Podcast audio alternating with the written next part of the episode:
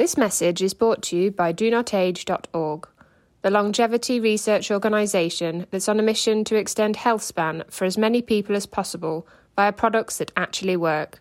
Start your journey today at DoNotAge.org and use code LLAMA for a 10% discount. That's L L A M A. I know study after study shows that having meaning and purpose in your life makes you live longer. And purpose doesn't have to be that you're going to change the world. It might be something like taking care of a plant or that you are just going to brighten somebody else's day, but that we all can make a contribution.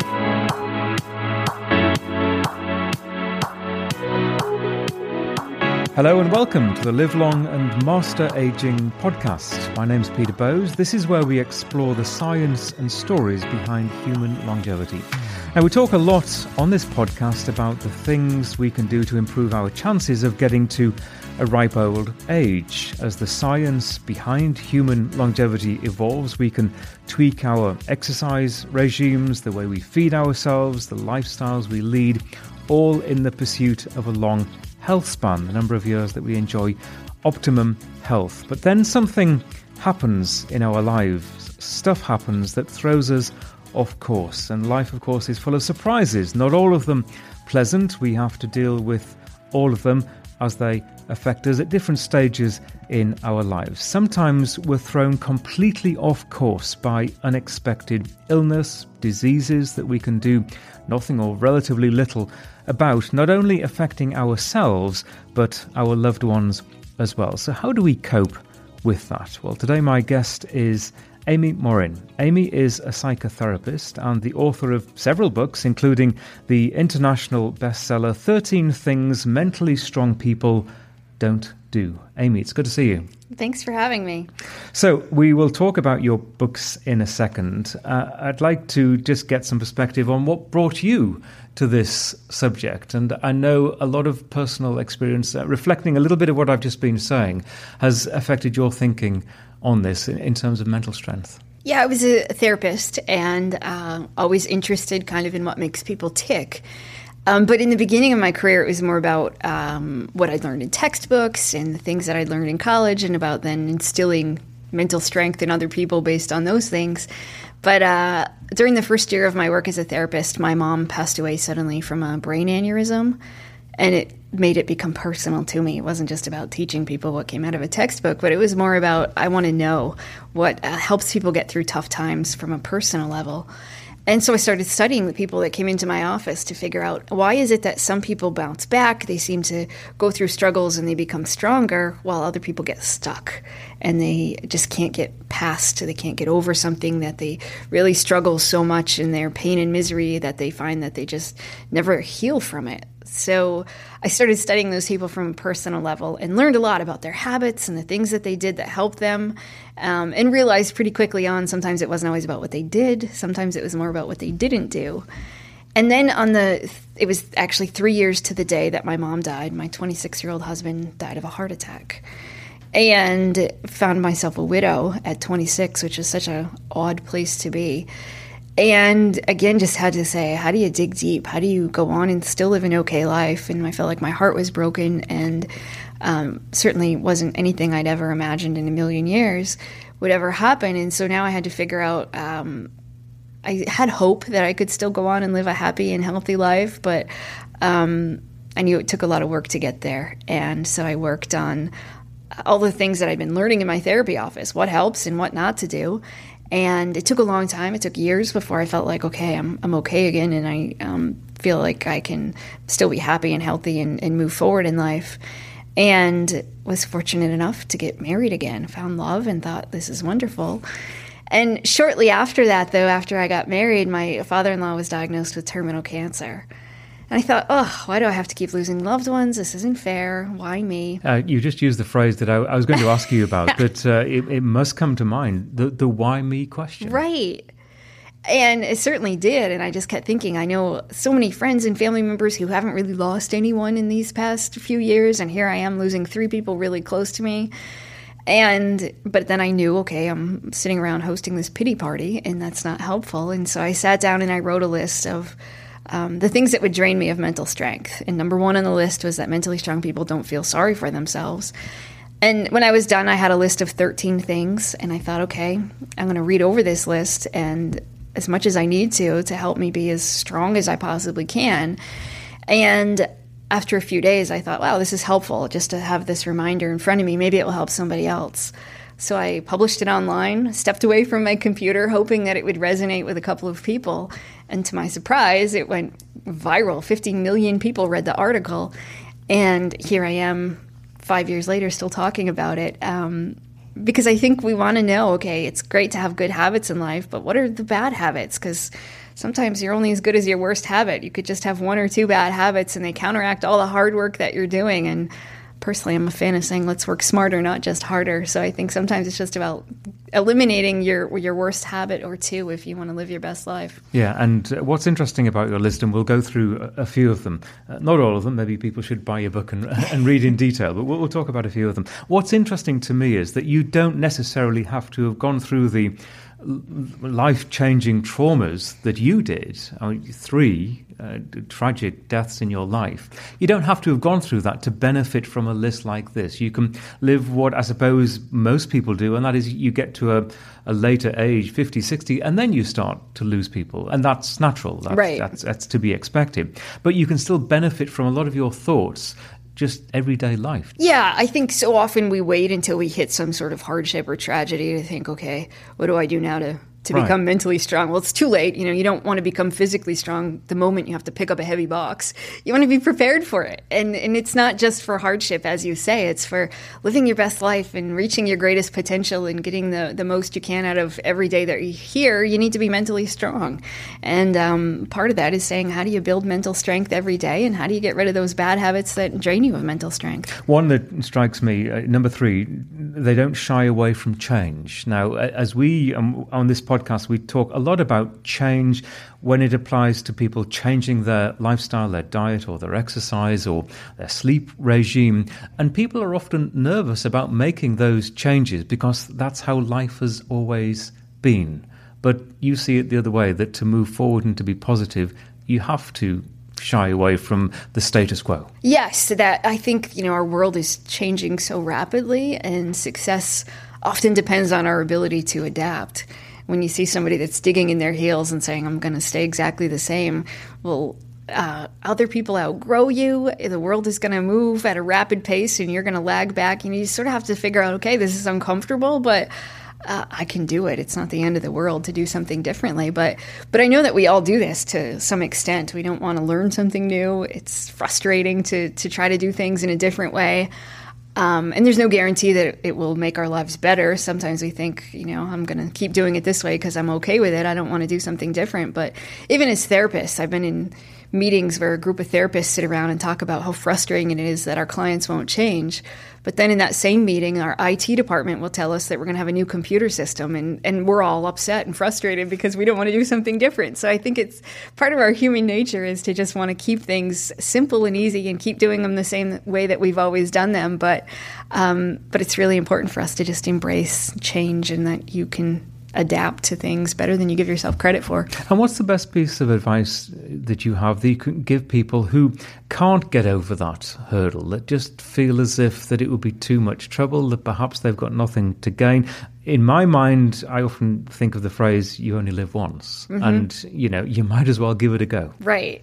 You know, I think for people that are really resistant to it, sometimes it's helpful to just remember you can do it one step at a time, and if just it could be a baby step. If you want to dip your toe in the in the shallow end and say, okay, let's see how this is. I'm going to learn more about it, but just be open to that. And a lot of changes aren't all or nothing. If you try something new and it doesn't work out, remind yourself you could go back and, and do it the old way again. But it doesn't hurt anything to to learn and to be open to trying something a little bit different. One thing that really struck me from your list it's actually number seven. They don't dwell on the past. And this is something I've come across a lot, especially with people leading good, purposeful lives well into their old age. And they, have lived fantastic lives and they've got a lot to, to think about, but not necessarily dwell on. And I think what keeps moving them forward is the fact that they think about tomorrow and the next week and they plan things for the future, even though they are 80 or 90 years old. They're looking more to the future than backward. And we'll continue this conversation in just a moment. Hey, quick question for you. Are you someone who wants to be fit, healthy, and happy? And what if I told you you could get your dream body by simply just listening to a podcast? I'm Josh. And I'm KG, and we are the hosts of the Fit, Healthy, and Happy podcast. Listen, we get it. Fitness isn't easy. Carbs, no carbs. Just stop, okay? It doesn't have to be that complicated. And that's why we made this podcast. We get straight to the facts so you can become your best you. So the way to check us out is click the link in the show notes or search Fit, Healthy, and Happy podcast on any of the major podcast platforms. We'll see you soon. Yeah, I think sometimes people get to the point in their life where they start to think, gosh, I didn't do all the things I wanted to do. And they begin to regret it. They look back at their lives and they start to think, if I only would have gone down that path or done this differently. But then I see other people who get to that point in their life and they think, gosh, I still have 50 things I want to do. I'm going to go ahead and do them. And they start taking action and they start doing those things, whether they're 70 years old or 90 years old, and they aren't um, they aren't willing to throw in the towel and say there's nothing I can do. And I know study after study shows that having meaning and purpose in your life makes you live longer. And your meaning does and purpose doesn't have to be that you're going to change the world. It might be something like taking care of a plant or that you are just going to brighten somebody else's day, but that we all can make a contribution. And people that come into my therapy office, sometimes the ones who are struggling the most, they're struggling with depression, they're struggling with anxiety, they really don't feel like they have a reason to get out of bed every day. And they start giving up in relationships. Some of them stop working. They stop getting out there and doing things. And then they end up just staying in bed. And the more they stay in bed, the less they have to do. And the less they have to do, the less impact they're making. And it's this vicious cycle that becomes really hard to break. And how important do you think uh, in terms of getting out and doing things is the social interaction that that brings. The it's very easy for people, and, and, and in some senses, technology can work against us because it actually helps us stay at home to do things. You can use your device and have things delivered. But I think the motivation to get out there and meet people is a positive thing as you get older. Absolutely. When they looked at uh, studies of loneliness and isolation, it's almost as lethal as smoking 15 cigarettes a day when right. you're We've lonely. talked about that, yeah. Yeah, and so I think, and then as you say, technology is this double-edged sword. Sometimes it helps us connect with people from our past that we haven't talked to in a long time, but on the other hand, it becomes much easier to then just do things over over the internet rather than meeting for coffee or getting out there and talking to people. But I think social relationships are huge, and that uh, our journeys aren't meant to be by ourselves. It's meant to, to, be surrounded by people, and social support is huge when it comes to that. And even in building mental strength, that you need to have other people around you to help you realize okay my thinking isn't in line with with the way it could be or okay i'm down and my friends are trying to cheer me up and our friends and family and social supports can be huge in helping us change the way we think change the way we feel and take more positive action which is really the hallmarks of mental strength. The uh, success of of your writing uh, i think from what you said already has taken you by surprise. You didn't expect it to explode in this way. So what effect has it had on your life. Obviously, you had these original thoughts and were presumably applying them to your life and helping you get through some very difficult times. But the success of what you've done, how has that changed you? Uh, well, you know, in many ways. I, I was a therapist in rural Maine and um, figured I would just be talking to people one on one in my office, and that's how life would be. And I was fairly content with that. And never imagined that it would go viral or that my book is now in 32 languages. And, um, even when I was writing the book, I was thinking, I don't know that anybody will read this. So it was amazing then to it's hit bestsellers list and things like that. Um, so it's just given me the opportunity to do a lot of what I was doing one on one on just a much bigger scale. I get to speak at conferences and um, reach people in other countries now, which is really strange to me. just looking at number five on your list, they don't worry about pleasing everyone. And mm-hmm. that again is something I, I, come across a lot. That people who are maybe conflicted in their in their lives, one of the issues is that they want to try to please everyone, and that in some ways stops them from moving forward. Yes, it's so tempting. I think sometimes to think if you just make everybody around you happy, then you'll be well liked, or that somehow that will eliminate some of the problems or reduce conflict. But what happens is we start to lose sight of our values. We forget what's really important. And then we also forget, too, it's not our responsibility. You can't make anybody be happy. It's not your responsibility to control how other people feel. And in fact, you can't. If you've ever tried to please everyone, you know that somebody's going to be dissatisfied. And I think our the internet proves that. You could put something on social media that's relatively mundane and there's a good chance you'll offend someone and that that's okay that your job isn't to make sure that everybody around you is happy all the time and that you might as well take a stand on the things that you really believe in and know that if everybody doesn't agree with you that that's okay. But if you're used to being a people pleaser that's really uncomfortable and hard to do at first. Yeah and i kind of um, correlate that thought with uh, what i've heard from a lot of people again on the podcast talking about changing their diet or changing their exercise regime to something that's a little bit out of the norm. Now that whether that's becoming a vegan or a vegetarian or not eating certain foods or exercising at unusual times of the day or taking on different types of exercise that your friends don't understand or don't want to do, and you're the odd one out. And then the resolve goes because you want to try to fit in. So, how do people kind of applying your rules? How do you stick to your your own personal resolve that you want to do this and you believe it is a positive thing when others around you are being rather skeptical. Yeah, it's tough when you make a change and other people aren't making a change. That it makes other people uncomfortable sometimes, and they think, well, you know, why are you getting up at two in the morning to go to the gym, or why are you giving up meat? And I feel guilty now that I am, or it's uncomfortable that I'm eating it and you're not. Whatever it is, I say this in couples and um, in friendships as well. So I think sometimes when you make a decision and you know it's going to be hard to stick to it, create a list of all the reasons why you should do it.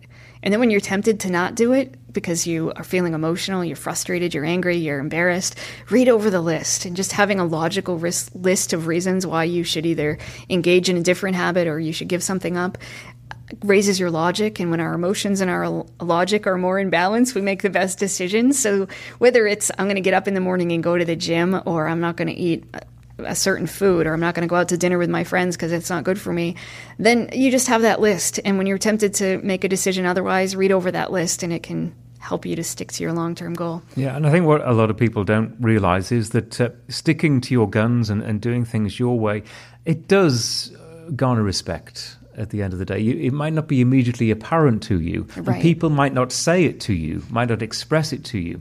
But it is there, I think. And then you will perhaps begin to achieve things. And that helps people nurture you in terms of what you're doing, and that perhaps you're not such an, an odd one out as you might have originally thought. Yes, I see that all the time. Somebody who's maybe going to change their financial habits. So interferes with friendships because they can't do as much as they used to with their friends. But then, and so that's in the beginning, their friends are kind of making fun of them or saying, you know, no, you should really do this, or they call them cheap. But then in the long run, their friends do garner more respect of like, oh, this is what you did it for. You stuck to your guns, you reached your goals, you changed your life, and um, and I see the benefits of it now. Um, so I do think that's so important to, to know. These are my values. I'm going to stick to it. Not everybody might like it, but that's okay.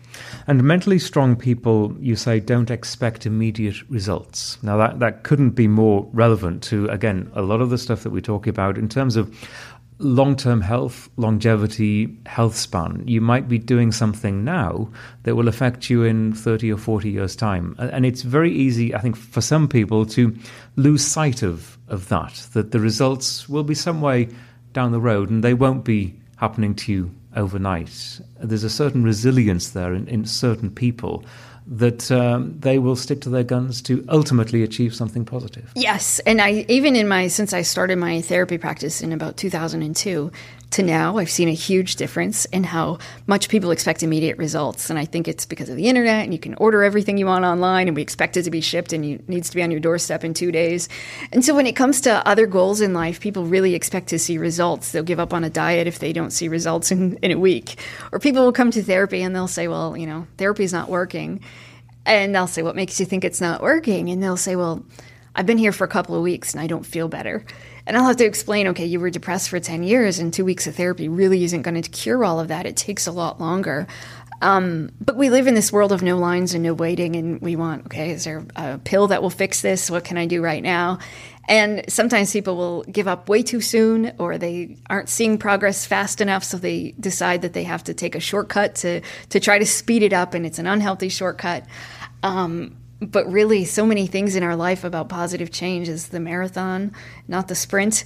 But to you have to have a says some faith that it's going to work out in the end and that you have to keep trudging through when things get tough. And in the beginning, we're so motivated and excited, and it's much easier. And then about day seven, our motivation goes out the window. And we see this with New Year's resolutions. By January 18th, almost nobody's still sticking to it. And uh, you just have to be prepared that that's part of the process, that motivation uh, wanes and you're going to be frustrated and you're going to want to give up. But how do you get through those tough times? And social media doesn't always help, does it? Because right. we see whether it's Facebook, Twitter, Instagram, whatever it is we see the results of what other people are achieving or what they say they're achieving, and it always seems to be a little bit better than what we've managed to do. And we're, we're easily upset by that and, and, influenced by it. How do we kind of put up a wall? I mean, short of just not looking at any of that stuff, how do we rise above? Some of the things that we see and read that we think are perhaps a criticism of, of what we're doing? I think it's all about perspective. Um, studies will show that that um, we tend to envy people on social media, and that's directly linked to depression. Um, and they've done studies on Facebook, but we know Instagram's actually the worst one for your mental health. Just looking at images of beautiful people doing exciting and fun things makes you think that their lives are all better than yours. So I think just having that piece of perspective to know that uh, when you're looking at somebody, that you're just getting that snapshot, literal snapshot of their life in an instant, and they're showing you the very best, and you're not getting the whole picture. That sometimes just because somebody looks like they're having a wonderful time, you don't know how they feel on the inside, you don't know what problems that person has. And so I think just taking a moment to assess how do I feel when I look at social media? Why do I feel this way? And then assessing your thoughts. Am I thinking everybody else is happier? Am I thinking everybody else has a better life? And then realistically, is that true?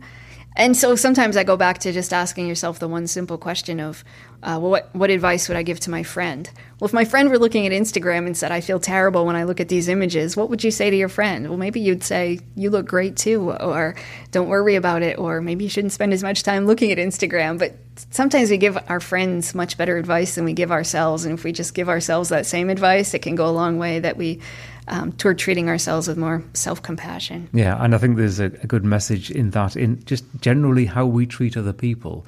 You see someone, it could be in an elevator, it could be waiting for a bus, you just don't know what that person is going through yes. in that moment or in that day and you shouldn't judge. Right. Yeah, I think if we kept that in mind, the world would be a much kinder place because it's so easy to forget that that that person who looks like they're rude, well, they might be having a really bad day for a reason.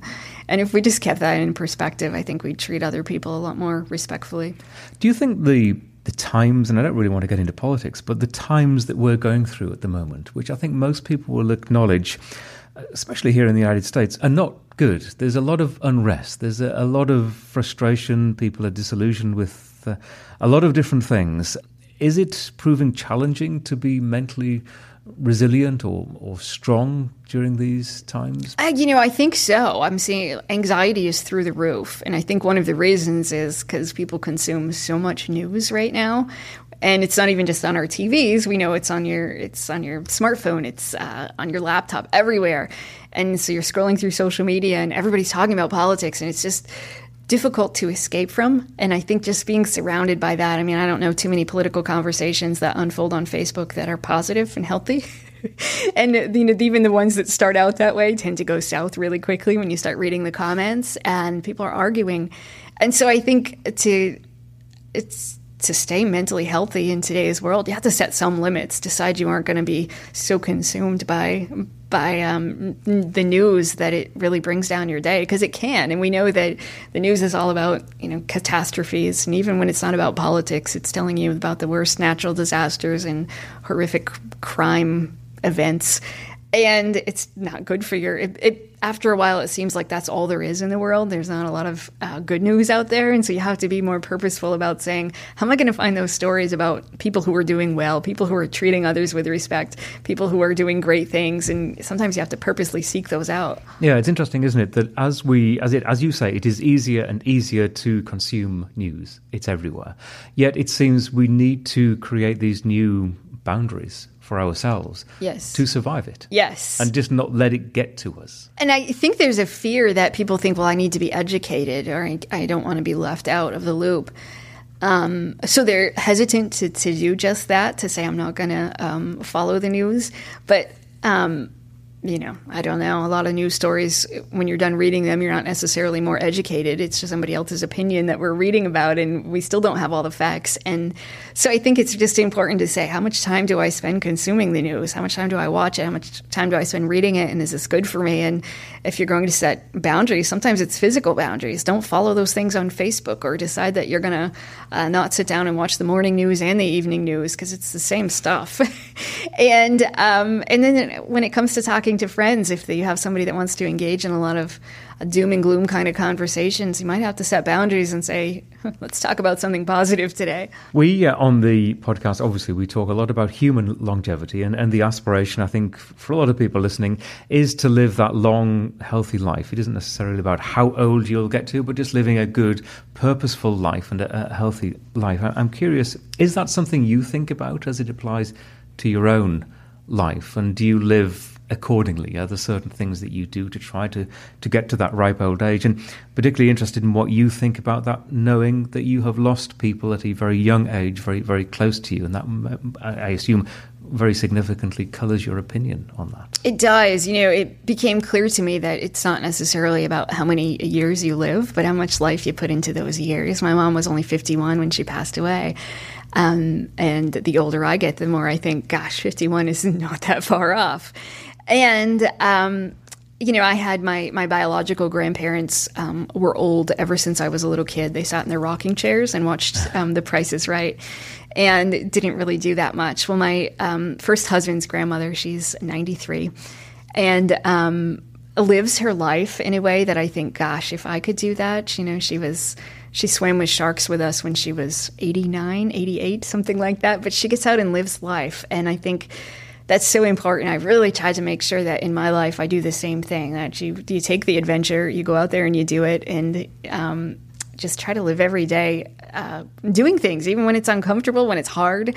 Um, I think it's all about having the stories to tell too, so that I have something to talk about, rather than saying, you know, I gosh, I sat in my rocking chair and. Um, watched a lot of TV. I don't want that to be my life. I want to be somebody who goes out there and um, takes the adventure when when you have the chance. Yeah, even though The Price is Right is quite a good TV show. it, it is absolutely. But I totally take what you say. I'd rather be out there swimming with the sharks. Do you think a little bit of pain and a little bit of or in some cases a lot of adversity is in some ways good for us and positive for us? I do. I think it's such an opportunity to learn about yourself and to know that you can you're stronger than you think. Um, in my case, I can say I definitely now I don't sweat the small stuff. Little things don't really matter. Um, it's helped me see the bigger picture and things that used to be terrifying. Public speaking was my number one fear. I wouldn't get in front of three people, let alone um, five thousand people on a stage. But it doesn't matter anymore, and that um, I can easily put things into perspective. And I think pain also makes us um, appreciate the good times in life way more than ever before that um, if I was happy all the time, I wouldn't appreciate being happy. But now that I know I've been in the, the depths of despair when I'm happy, gosh, it feels way better than it ever did before. I mentioned at the start you've written several books. You've got another one coming out soon, haven't you? Yes, I um, the second book was all about parents. Parents just kept asking me, "How do we raise kids to be mentally strong?" So that book came out, and then from that, I've had so many moms and so many women say, "What about for women?" So my next book will be "13 Things Mentally Strong Women Don't Do." Can you give us a, a teaser there? I mean, it, couldn't be more opposite, of course, of the times that we're living through th- this year in particular. Well, you know, a lot of it has to do with you know the research for women on um, social comparisons. Women tend to compare even more than men do on social media, and that sort of a thing. Um, it has a lot to do with confidence and how do you, you know, what types of things have we been socialized as women to do, and how do you step up and um, speak out in a way that um, helps you be your strongest self. Are, are, women, do you think, stronger now, knowing what we've gone through, the Me Too movement and, and, and all of that over the last couple of years? I think so. I think definitely that uh, women are feeling more empowered than ever and knowing, okay, we can use our voices and speak up and um, make a difference. Amy, it's been really good to talk to you. How can people get in touch or, or follow what you do? Um, my website is Amy Morin, LCSW, is in licensed clinical social worker.com, and it's got um, some of my talks and information about my books and uh, online course I have on mental strength. Really good to meet you. Thank you very much indeed. Thanks for having me. And I will put all of those details into the show notes for this episode of the Llama podcast. You'll find us at llamapodcast.com. That's double L A M A podcast.com. We are recording this episode at the annual Body Computing Conference at the University of Southern California here in Los Angeles. And I'll also put a link in the show notes to the conference website. You can watch the videos of the sessions at a later time. My thanks to everyone here at USC for your hospitality and help with the podcast. And thank you for listening.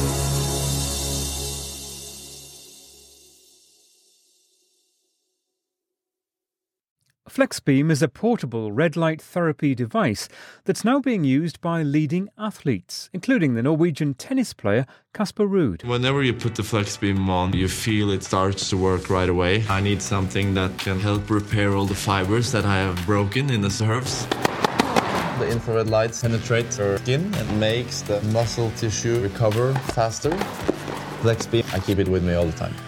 Recharge Health is offering Llama Podcast listeners an $80 discount on the purchase of a FlexBeam device. Go to the website recharge.health and use the code LLAMA at checkout. That's L L A M A. You'll also find the link in the show notes for this episode.